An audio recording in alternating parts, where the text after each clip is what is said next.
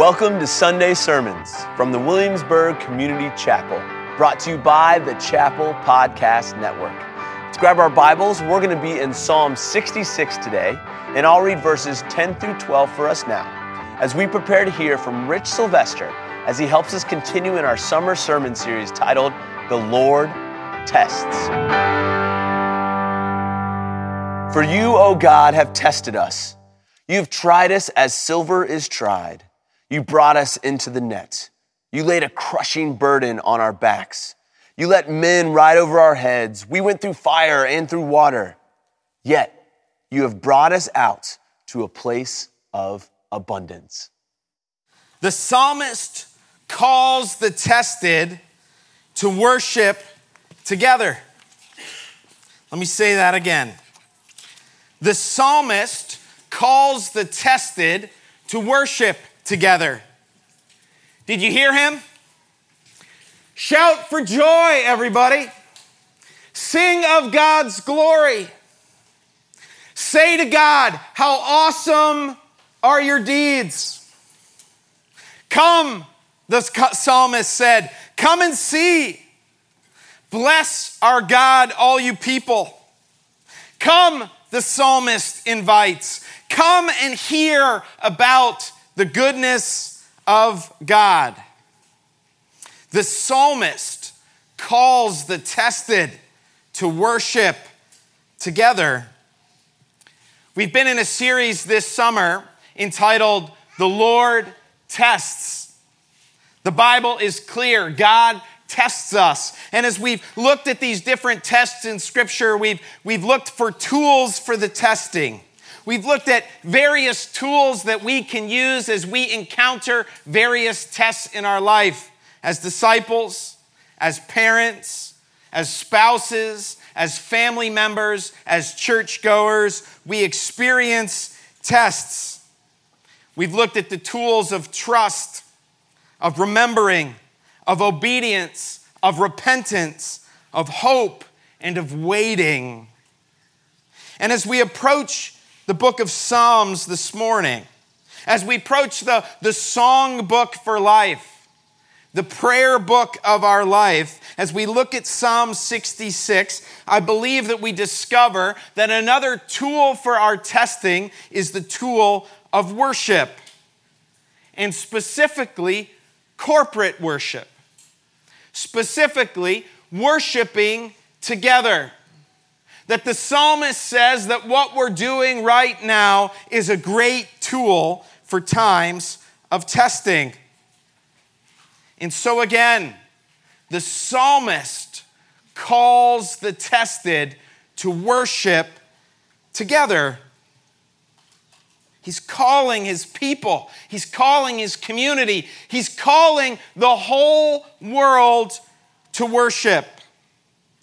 Because the psalmist knows that during times of testing, worship is crucial. But I have a question for you.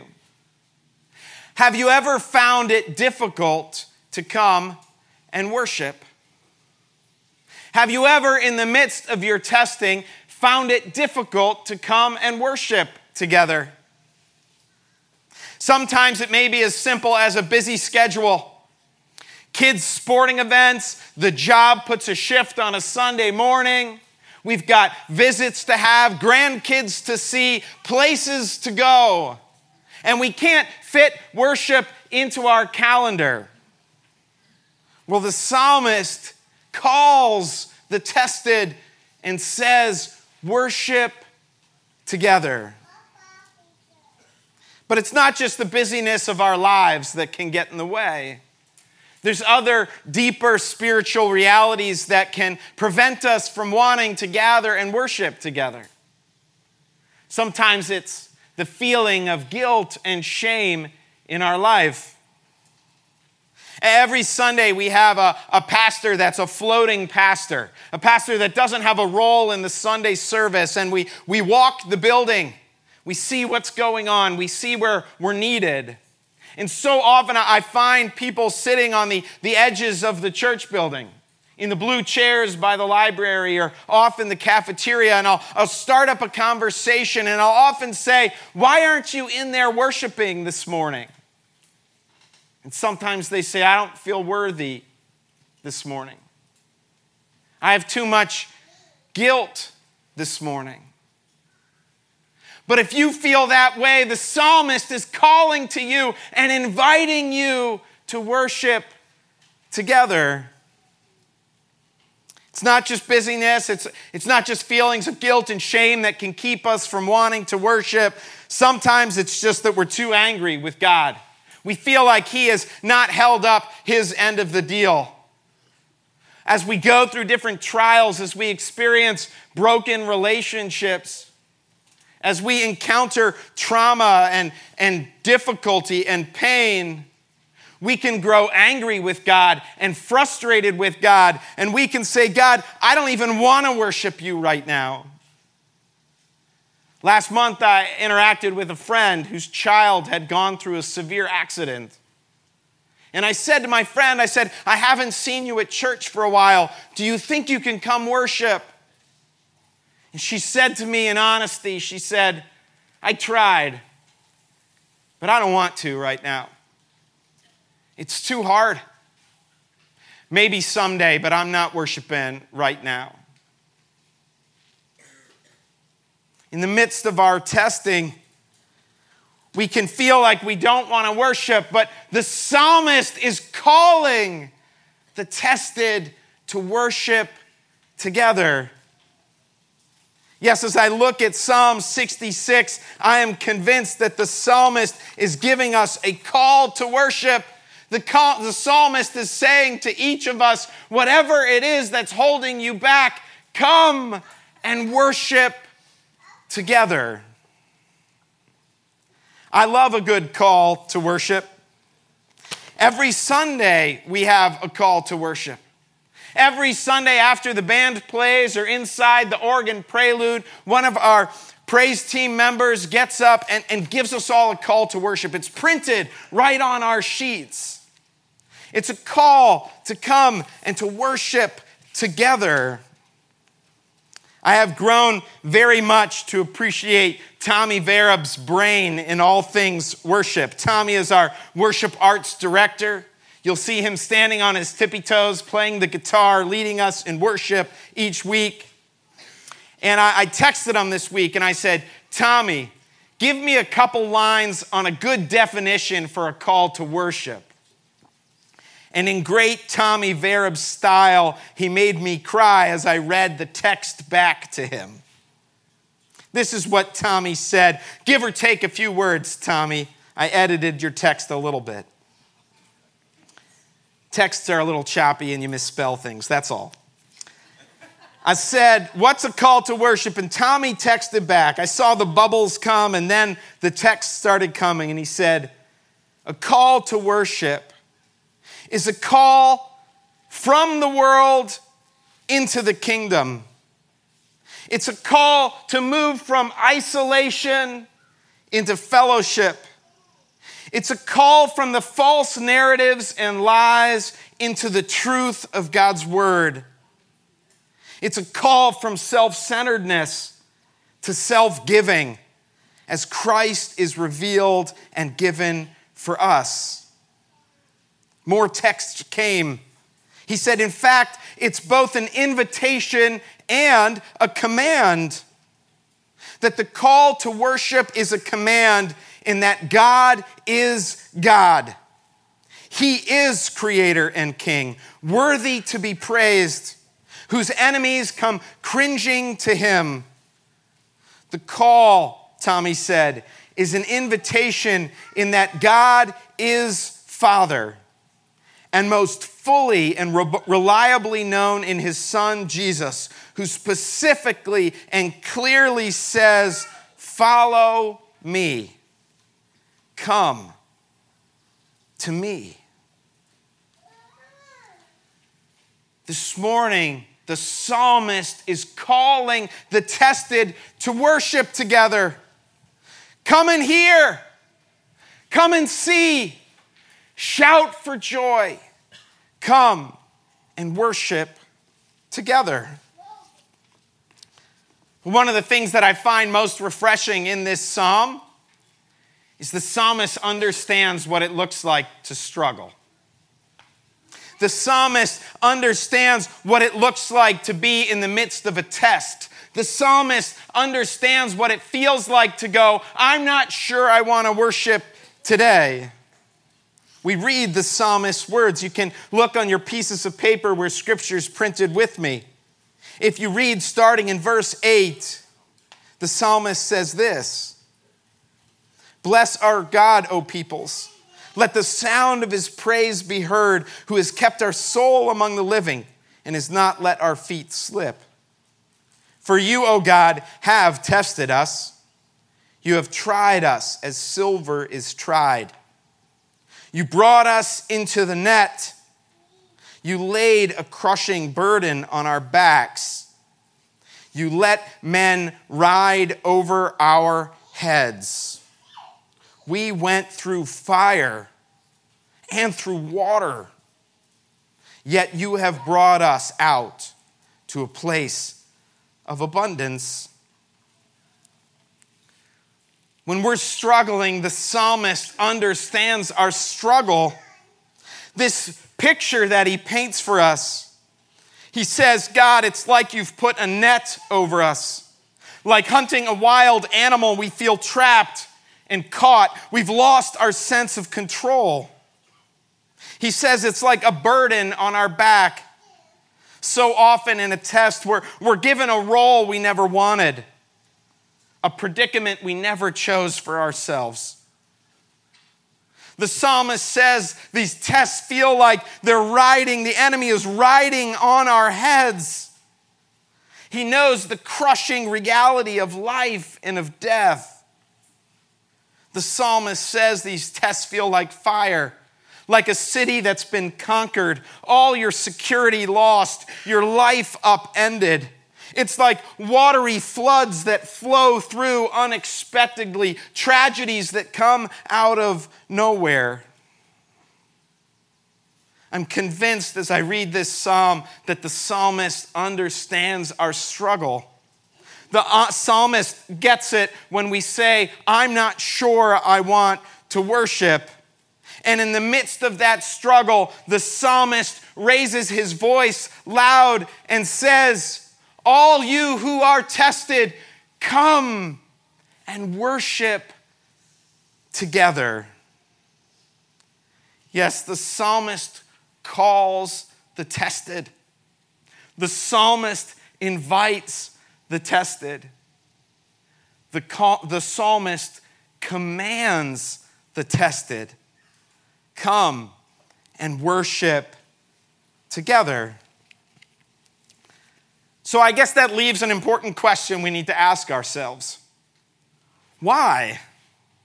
Why is worshiping together so important? Why does the psalmist say, don't neglect worshiping together? And if we were to talk on worship, I'm sure that we could have a whole sermon series on worship. But let's focus on one thing this morning. I believe the psalmist is calling the tested to worship together because the psalmist understands that when we worship together, it changes our perspective on the test. That when we come and worship together, it changes our perspective on the test that we are going through. It helps us see the bigger picture. It helps us understand that God is God and I am not. And I believe the psalmist wants us to see the power in this in two ways. That our perspective can be changed in worship in two ways. And the first is this the psalmist wants us to proclaim who God is. Let's read those first four verses together, or I'll read them for you. Shout for joy to God, all the earth. Sing the glory of his name. Give to him glorious praise. Say to God, How awesome are your deeds! So great is your power that your enemies come cringing to you. All the earth worships you and sings praises to you. They sing praises to your name. In the midst of our testing, the psalmist wants to remember that God is God, that He is still in control, that He is God and He is still good, that He is powerful and all knowing, that He's the creator of the universe who spoke into existence with His words everything we see. He hung with His hands the galaxies that we see all around us in the night sky. That this God has us and has not forgotten us. And when we worship this God, the truth of God, of who God is, gets pushed deeper down into our hearts. It gets pushed deeper into our brains. And as we hand over our hopes and our fears, our deepest loves and our greatest trusts, as we put this all before this incredibly huge, omnipresent, omnipotent God, will we see that at times we've designed for ourselves a God that isn't the true God, but instead we meet the God that loves us and cares for us and moved through time and space to save us. I'm not a big social media guy, but last year I had to download Twitter. It's the only way that the athletic director at Lafayette High School communicates with parents. Go Rams! And uh, Hudson, my, my oldest son, started playing Lafayette football. And uh, don't boo that. Come on, Grace. Go Rams. Go Eagles. no, well, fly, Eagles, fly. We're, we love them all, but go Rams. State champs. And anyway,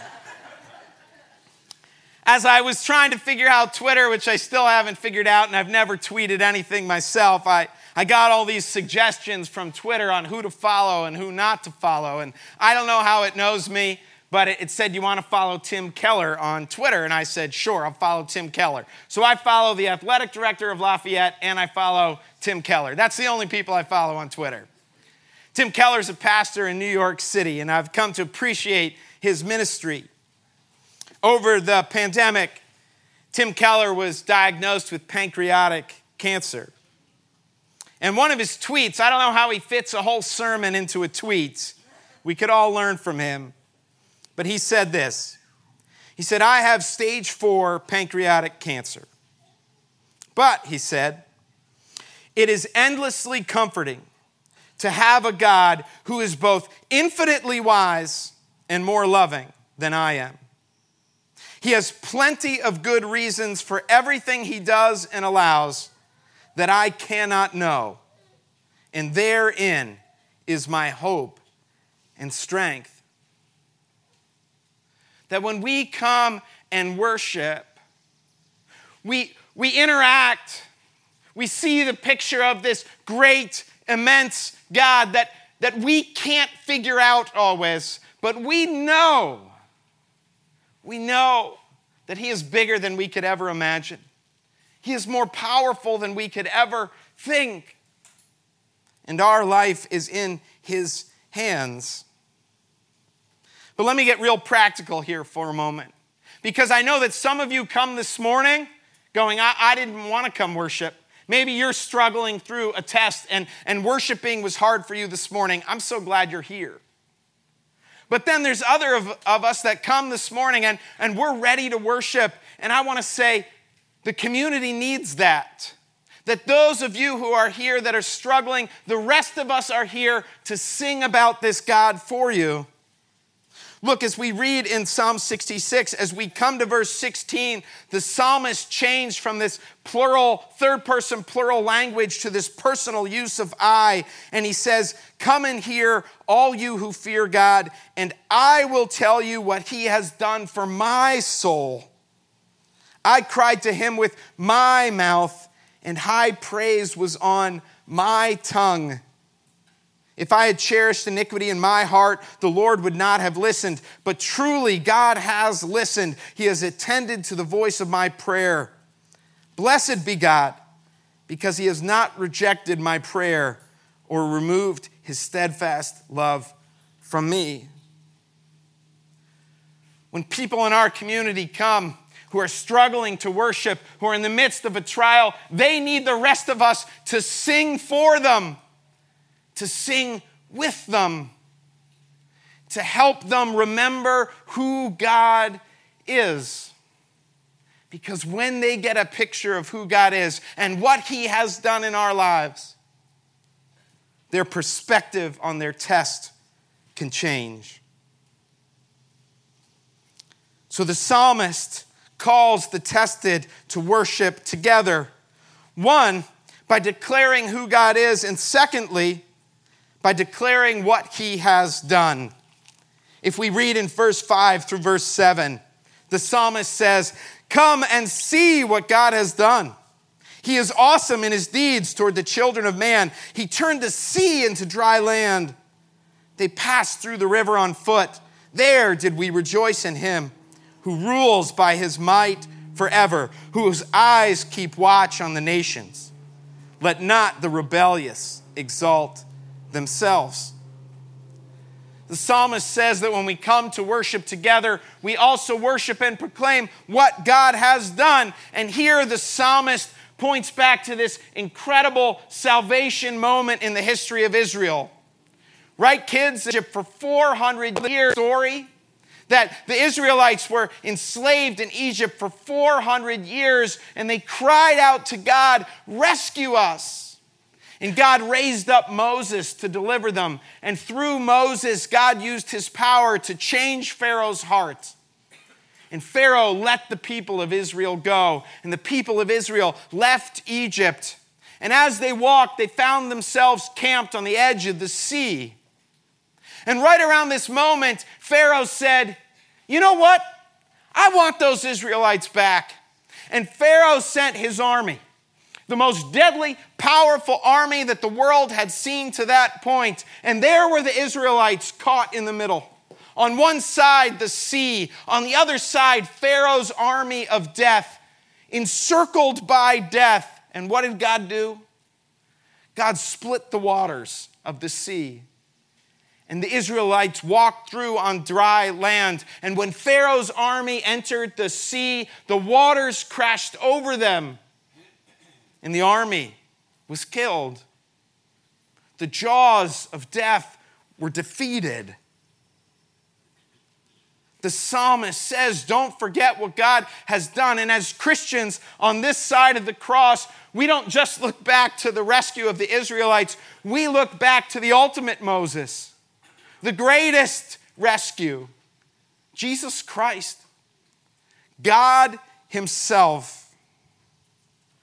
That in our inability to save ourselves, encircled by death, by the result of our own sin, by the brokenness in the world, Jesus entered it.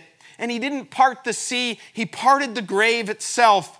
That Jesus died on the cross, taking our sin, our brokenness, our shame, our guilt, and bringing it into the grave. Three days later, he rose to life and he said, If you want this life, believe in me.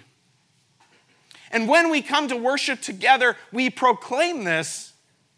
I don't know if you've noticed, but every week, Tommy and Bill, when they put together the worship service, the gospel story is in there. We sing of this great, awesome God. We acknowledge our sinfulness and our need for a Savior.